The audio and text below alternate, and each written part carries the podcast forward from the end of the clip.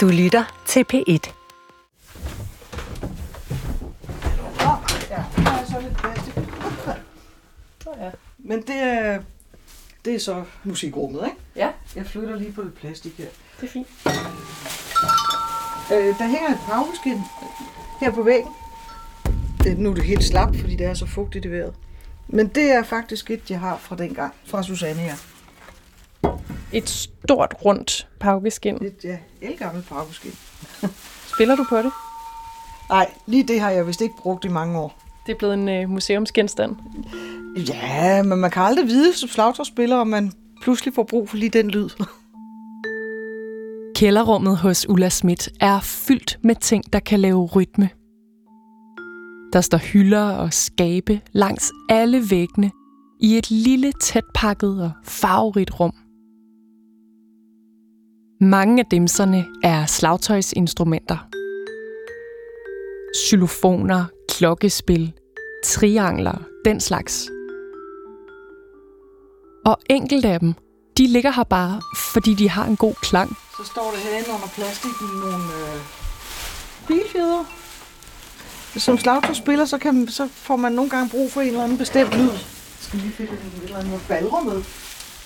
Hvis man nu øh, lige har brug for sådan en lyd, så, så har man brug for en bilfjeder. Og kommer den fra Susanne Ibstrup? Det gør den, ja. Man kan næsten sige, at Ulla viser rundt i et stort minde. Et minde om sin første slagtøjslager, Susanne Ibstrup. I løbet af cirka 20 år udviklede deres relation sig til noget, der mindede om et venskab. I hvert fald for Ulla Schmidt, som virkelig knyttede sig til sin mentor i musikken, Susanne Ibstrup. Det er måske en del af grunden til, at en masse af Susannes gamle instrumenter er endt med at ligge her i Ullas kælder. Men hvordan kan det være, at du har de her ting? Jamen det var fordi, jeg fik... Øh, øh, altså på en eller anden mærkelig led, så var det oplagt, at det var mig, der skulle overtage nogle af Susannes ting, hvis det kunne lade sig gøre. Og det kunne det så. Jeg fik mulighed for at købe, og var så nede og kigge på det hele, og alle mulige noder, og købt for, så vidt jeg husker, alt det, jeg fik, og det var meget. 25.000. Og det var jo også mange penge i 81 for en studerende. Og hvis man så kigger på den lidt mere romantiske side af det, hvad betød det så for dig at overtage de her ting?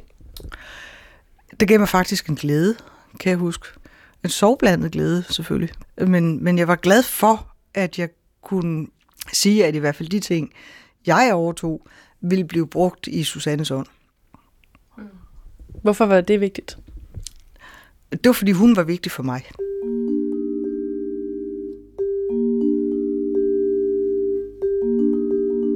Det sker hver dag, at mennesker sætter aftryk i hinanden.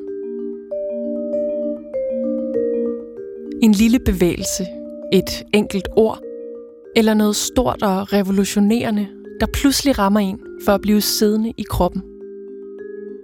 For Ulla Schmidt skete det, da hun som teenager i 70'erne lærte xylofonen, men endnu vigtigere Susanne Ibstrup at kende. Det blev første spadestik til, at hun i dag er professionel slagtøjspiller.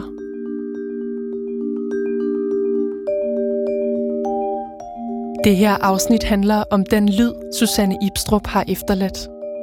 Både i musikhistorien og i sine elever. For Ibstrup var en ambitiøs musiker. Og så var hun Danmarks første kvindelige slagtøjsspiller. Det her er andet afsnit af Efter Susanne. Om at have et forbillede, være et, og om at ture gå forrest.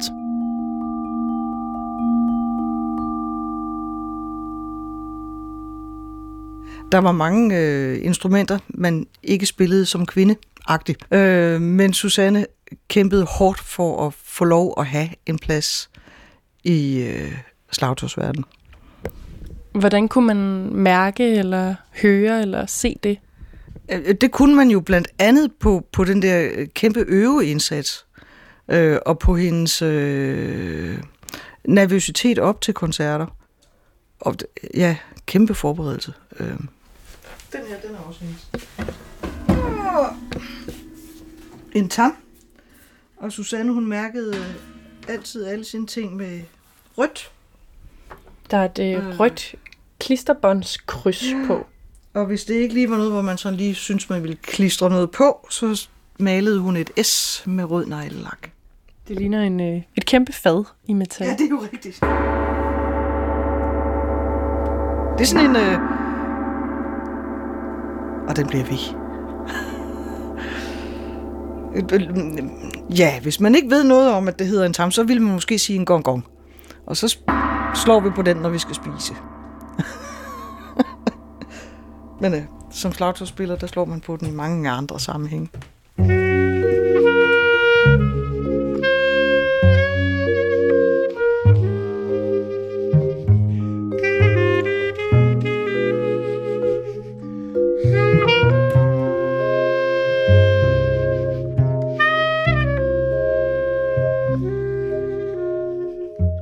En anden, der i 70'erne og 80'erne gik til undervisning hos Susanne Ibstrup, det er hende her. Tineke Nordhug. Altså, som jeg husker Susanne, så var hun øh, altid altså, virkelig sød og, og venlig imod mig. Altså, så, så hun, var et, hun var et varmt menneske. Hun var ret lille, da hun begyndte at spille xylofon. Og, og det var også sådan, at jeg jo havde sløjt i skolen, og så alle de ting, jeg fik frembragt, det kom jeg jo altid og gav til hende til jul eller til fødselsdage og sådan noget, ikke? På den måde, som man jo gør som barn. Hun blev jo altid virkelig glad, ikke? Men det ved jeg jo ikke, om hun har været i virkeligheden, men øh, det er sådan opfattet det i hvert fald. Selvom Tineke Nordhug er klassisk uddannet, spiller hun i dag mest jazz. Og så underviser hun selv nye musikerspirer. Når man spørger Tineke i dag, husker hun særligt tilbage på, hvordan Susanne Ibstrup havde meget store ambitioner. Man skulle ligesom tage musikken alvorligt. Altså, det var på et tidspunkt, hvor jeg åbenbart ikke øvede mig, hvor jeg fik at vide, at jeg... Altså, så kunne jeg jo godt stoppe, hvis jeg ikke begyndte at øve mig noget mere, end jeg gjorde, hvor jeg ligesom åbenbart tog det for fladisk og ikke fik øvet mig nok. Altså, der blev ikke sådan læflet for mig på den måde. Så hun var en meget grundig person, men også meget sådan, altså, min slagtøjsmor på den måde. Jeg kom der en gang om ugen igennem alle de her år, og det var der, hvor jeg så hende, og, og det var også det der en-til-en kontakt, man har, når man har bare en voksen lærer til et barn, hvor man virkelig har en, en virkelig intens kontakt omkring det her med at spille, som, som er meget værdifuldt, tror jeg. Når du tænker tilbage, hvad har det betydet, det her med, at hun har været ambitiøs på dine vegne, og både været en rollemodel, men også været ret bestemt over for dig, for at du nu i dag er blevet musiker selv? Altså, det har jo betydet flere ting på den måde, at altså, jeg kan sige, jeg har lært at efterhånden, det kunne jeg jo ikke som barn, men øve mig grundigt, ikke? Altså, øh, som man jo bliver nødt til, hvis man skal blive professionel musiker. Så jeg tror i hvert fald, at jeg lærte en øvedisciplin fra ret tidligt, at man skulle øve sig, før man kunne forvente, at man kunne noget på en eller anden måde. Og samtidig så er det måske også nogle gange gjort, at, at det blev sådan øh, også et vis pres, kan man sige, ikke? Altså, hvor man tog musikken lidt for alvorligt, ikke? I forhold til, hvad jeg har oplevet mere i en rytmiske verden, hvor det var mere, at det, at man leger med tingene, og det er mere okay at lave fejl og sådan noget. Men det kan jeg ikke helt sige, om det kommer fra Susanne, eller om det kommer fra hele den, det klassiske musikmiljø. Det, det vil jeg ikke sådan øh, gøre redde for.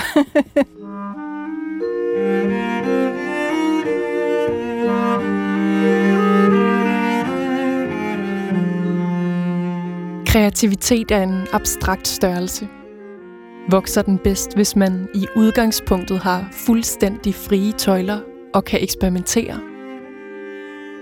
Eller hvis man får strenge rammer at arbejde under, der så måske senere kan brydes? På en måde kan man sige, at Susanne Ibstrup, hun stod for begge dele. Altså, det var traditionelt mesterlærer, jeg var i.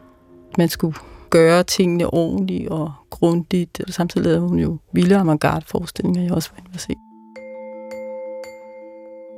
Og forestillingerne ud i det vilde og moderne. Den nye musik, som Susanne Ibstrup var med i, de gjorde indtryk på Tineke Nordhug. Jeg oplevede det enormt, altså som enormt spændende, hver gang jeg var ude og høre hende spille, fordi det var min lærer, der optrådte, og hun gjorde jo nogle vilde ting. Jeg tror især, at musikteater, altså at komme ind som sådan, jeg måske have været i 10 år, og så opleve sådan noget vildt avantgarde musik. Jeg tror, jeg synes, det var enormt spændende, og det var vel også været fedt at have, at min lærer var professionel musiker, og ikke bare øh, i gåsøjne øh, musikpædagog. Det tror jeg nok, jeg har fået fra Susanne. At det er ligesom, at det er drivkraften, og hvis man ikke selv spiller, øh, og, og ligesom har et eller andet øh, drøm om at gøre det på højeste niveau, så har det ikke så meget mening.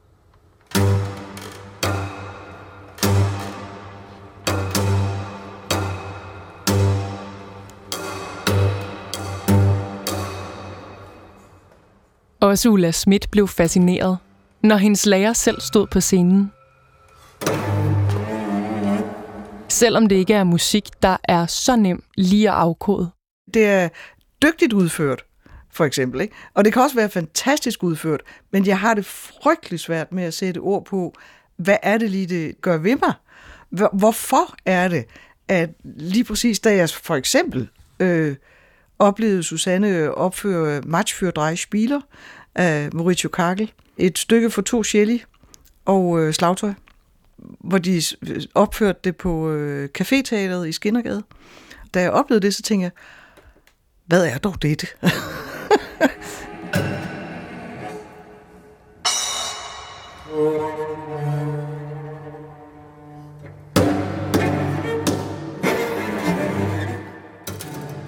det var jo musikteater, men var det musik? Var det kunst? Altså, og det var der jo ingen, der vidste dengang, kan man sige. Det var jo fuldstændig anderledes musik, end jeg havde været vant til nogensinde, og også anderledes end det, som jeg spillede med Susanne, når jeg havde team, fordi vi spillede jo stadigvæk xylofon og øh, altså sådan en klassisk lydbillede.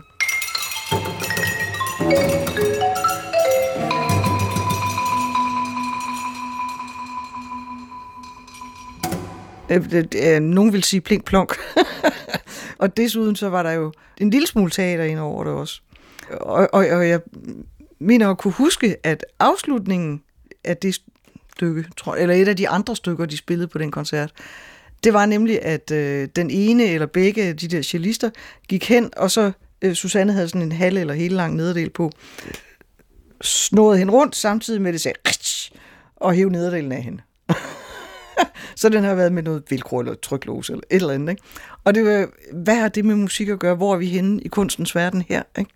Og, og det har jo været det, der har været indledningen for mig jo til en kæmpe åbning i forhold til, hvad er musik?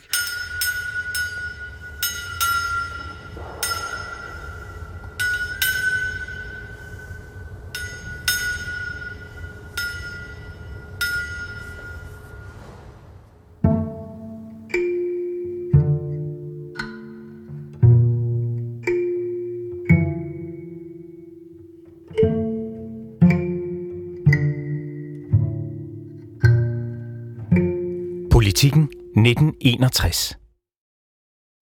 Der spilles svensk avantgarde musik i aften i radioen.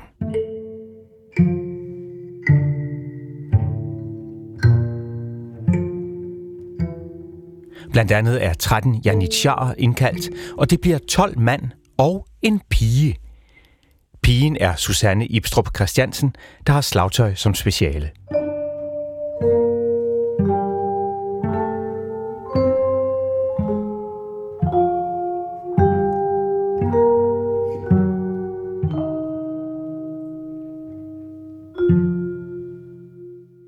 Synes, det er vældig sjovt at slå på tromme, bækner, gongonger og triangler, og det vil hun fortsætte med, når hun er færdig på konservatoriet. Helst i et symfoniorkester i København, men det ved hun er svært at komme til. Så jeg skal nok nogle år til provinsen i små orkestre, siger hun, men det lærer jeg kun en masse af. Så vidt hun ved, findes der kun en kvindelig janitjar i Tokyo og en i London, så hun er vant til at være ene høne i kurven.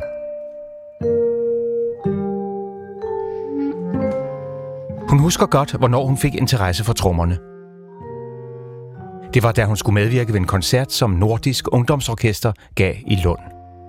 Betingelsen var, at hun kunne spille pauke. Hjemme var de noget forbløffede, da hun købte sig et par trommer, men der er ingen naboer til at klage, ingen store brødre, der blander sig i noget. Og nu kan de derhjemme endda høre forskel på, om det er godt eller dårligt, siger hun.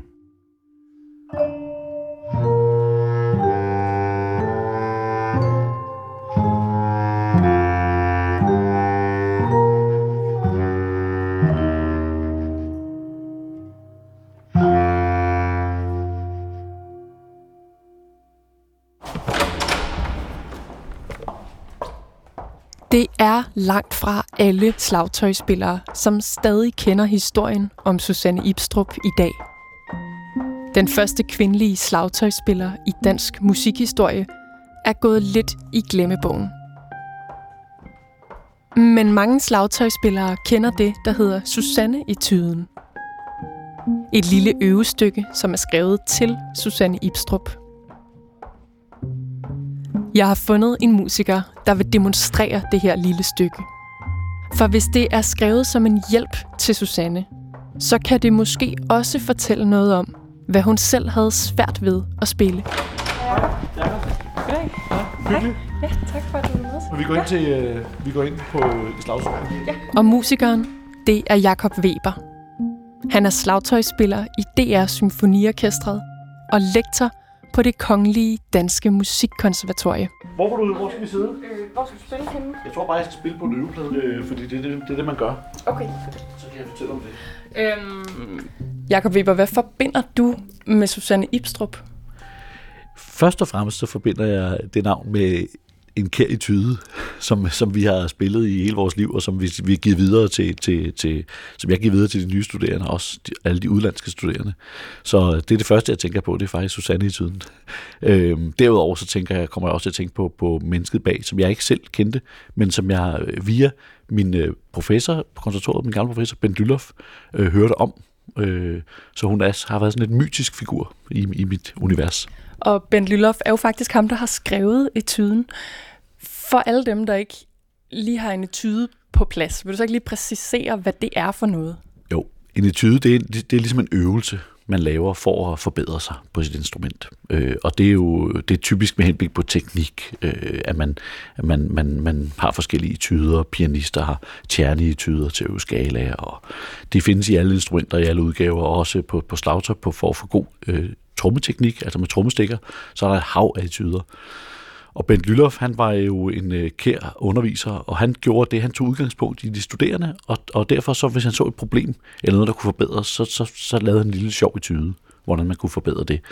Og, øh, og det har gjort med mange af os, også med mig selv. Jeg, jeg kan ikke finde øh, Jacob Weber i tyden. Øh, jeg har den derhjemme et eller andet sted. Men, men, men Susanne i tyden, det er så på en eller anden måde blevet en evergreen. Så den, den, den er, udover den var i først, først og fremmest til Susanne Ibstrup, så den, så den senere blevet til os alle.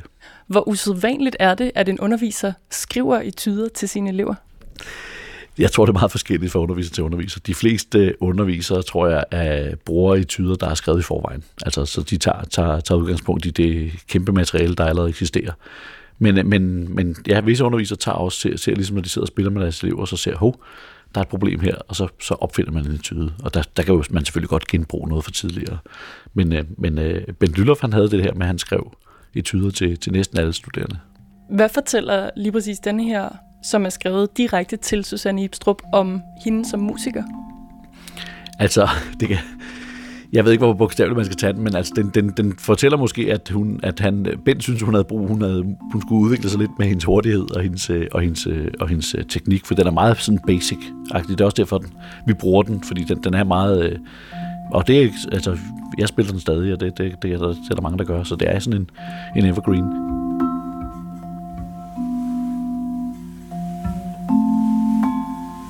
Og den har du lovet at demonstrere. Hvordan lyder den? Altså, man er, vi er fire fjerdedele. Det vil sige, der er fire slag i takten. Og så øh, er der, opererer vi nogle 16. dele og nogle 8. dele. Øh, og det, det udvikler sig sådan, sådan så, så, øh, så man starter med at spille sådan her. Nu prøver jeg lige at spille den. Og så næste er sådan her. Og næste er Og til sidst, det er i tyden. Og øh, så kan man sige, det er der ikke så meget mystik i måske, men det er lavet så sindrigt, så man øh, starter med at spille med højre hånd, og så når, fordi man slutter med triolerne, så, bam, bam, bam, bam, bam, så ender man på, på, øh, på den anden hånd. Men altså, basisformen af etyden, den, den, det, det er sådan noget, man spiller rigtig meget, og så kan man spørge, hvorfor spiller I det? Hvad, hvad, hvad, hvad er der sjovt ved det? Og det er simpelthen først og fremmest for at blive øvet sin, sin hurtighed, men selvfølgelig også dynamik og alt muligt, så når man har spillet den nogle gange, så, så, så, så kan den lyde, så kan den være meget hurtigere, sådan her.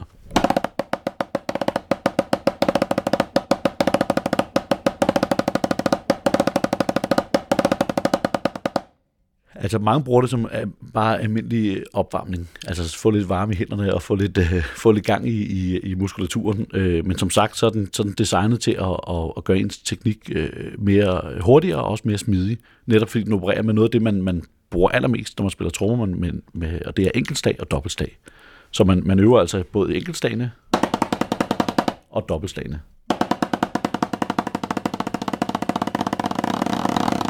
Helt op til, til vivl. Du kender Susanne i tyden for, hvad den kan øh, teknisk for dig, og hvad du kan bruge den til i, i musikken. Og ikke Susanne Ibstrup særlig godt. Har du indtryk af, at det gør sig gældende for de fleste, der kender den her etude, at man, at man kender den bedre, end man kender Susanne Ibstrup? Ja, det er helt klart. Der er masser, der, der slet ikke ved, at, øh, at, den, at den er skrevet til hende, eller, eller den, den, den kommer derfra. Så blandt slagtøjspillere kan man måske sige, at den er blevet mere kanoniseret end Susanne Ibstrup selv? Ja, Altså, der er jo, folk forsvinder jo lidt ud af folks bevidsthed, men, men, men musikken, den består tit.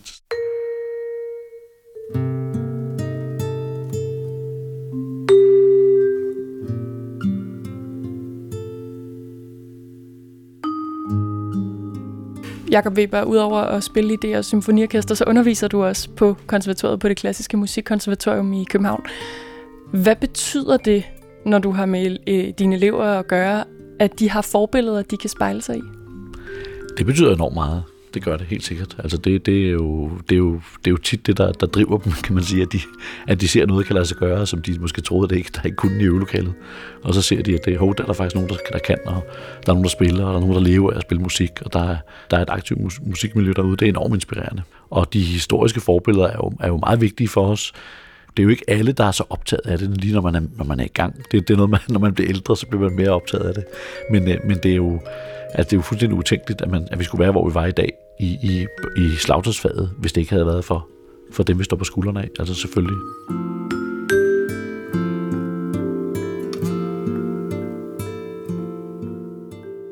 Og vores instrument, slagtøjet, er jo er jo, hvad skal vi sige, det senest udviklede instrument i, i, i, i symfoniorkestrets øh, instrumentfamilie. Ikke? Strygerne er jo de, de ældste, kan du sige, ikke? og så træblæserne, messingblæserne. Slagtøjet er kommet til øh, senest i symfoniorkestret, og har også er faktisk stadigvæk i en udvikling. Violi, violinister spiller nogenlunde, som de også gjorde for 200 år siden, men det er ikke tilfældet på slagtøjet. De dygtige i dag, de er markant dygtigere end, end, øh, end dem, der spillede for, for 20 år siden, og 30 år siden, og, og 100 år siden, hvor de ikke rigtig eksisterede. Slagtersmusikere, der var det, der var det øh, chauffører og viseværter og sådan noget, der bankede på et eller andet om bagved. Fortæller du nogensinde dine elever om dem, de står på skuldrene af? Ja, det kan jeg godt finde på. Hvem kommer så med i den kanon? Hvem nævner du? Ja, der kunne jeg godt nævne Susanne, sagtens. Altså der, der nævner jeg øh, ja, Ben Dyllof og Hans Fulling og Susanne Ibstrup, og, men der, og, der, og mange flere også, også senere hen. Altså, der er mange, der er mange, vi har haft mange store mestre i vores fag, og, og nu har jeg mange flere øh, kvindelige studerende på konservatoriet, og der tænker jeg da også på, at der er stadigvæk, vi har stadigvæk et mandefag, altså der er stadig kvinder, er stadig i undertal, men jeg tænker på, at det nogen, når jeg ser på de nye, øh, dem der er i gang nu, at det nogen en gang imellem kan være lidt hårdt at være, at være sådan bokset sig vej igennem, hvad skal vi sige, det her univers. Og der, øh, der, der, der tænker jeg, så tænker jeg altid på dem, der kom først, dem, der kom før, som har, hvor det har været endnu sværere.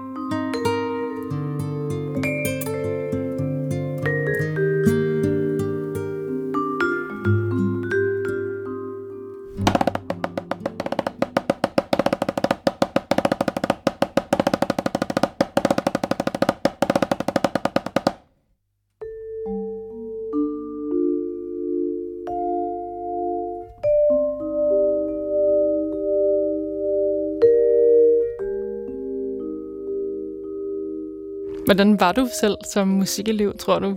Jeg tror nogle gange, jeg var lidt tjusk. Altså, jeg havde det sådan lidt mere, at jeg var egentlig lynhurtig til at lære ting, men så troede jeg lige, at jeg kunne have lært dem, og så havde jeg lige sprunget over gaden på lavest, og så kom hun jo og sagde, hov, hov, hov, du har lige glemt det eller andet. Det lyder som om, at det har været, øh, det har været vigtigt at have en, der kunne give noget disciplin. Ja, ja. Fra sin lærer og rollemodel lærte Tineke Nordhug at tage musikken alvorligt. Men en dag fik hun en besked. En slags kontraordre, som hun skulle bruge lang tid på at forholde sig til. Altså, hun sagde på et eller andet tidspunkt, og der er nok været rimelig gammel, måske har været ja, 13-14 år. Jeg, jeg kan ikke huske præcis, hvornår det var, men i hvert fald var jeg kommet rimelig langt med at spille. Og så tror jeg, hun gav mig det råd, at, at, øh, at jeg skulle i hvert fald ikke blive musiker. Og jeg tror ikke, det handlede så meget om, at, at jeg ikke var dygtig nok til det, men mere om, at, at, at det var for hårdt at være musiker. Altså, det var ligesom en advarsel om, om musikerlivet, at det, det ikke var det værd. Altså, fik jeg et indtryk af. Så det mere handlede om, måske handlede det jo mere om hende end, end om mig. Og det er jo det, jeg har skulle, skulle finde ud af, da jeg så selv valgte at blive musiker, fordi jeg havde den i baghovedet mange år, når jeg Susanne sagde, at det var en dårlig idé at blive musiker.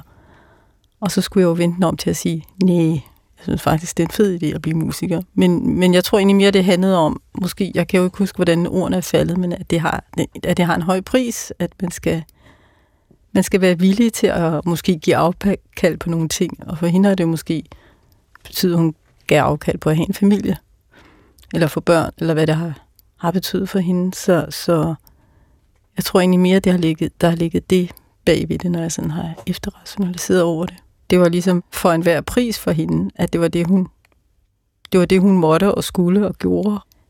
Men at der også har været nogle ofre ved det, for hende i hvert fald, at hun ikke ligesom har kunne få begge dele ud fra det sted, hun var. Men jeg kan da huske, at det lå lidt som en, en dyne over mig i lang tid, og det gjorde også, at jeg tog en beslutning om at blive musiker måske relativt sent, eller at det kom snigende sådan, at jeg ikke rigtig kunne lade være med det.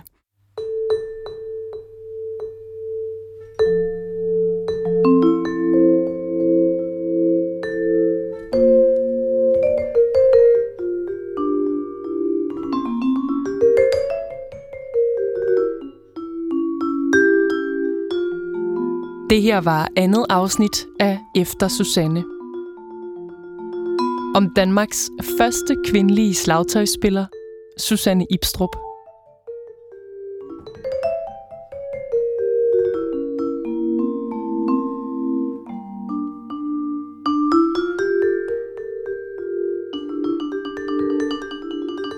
I næste og sidste afsnit kommer vi tættere på Ibstrups mørke sider – og på hvordan de påvirkede folk omkring hende. Hun faldt ned i, i angst, i et mørke, og øhm, syntes, at hun ikke kunne gøre noget som helst, og var meget bange for, hvordan hun skulle overleve som musiker øh, i, i det lange løb. Det var meget svært for hende.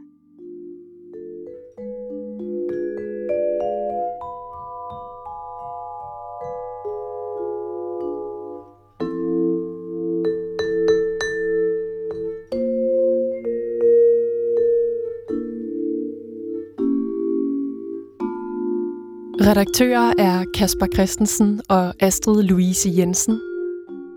Jeg hedder Linnea Albinus Lande.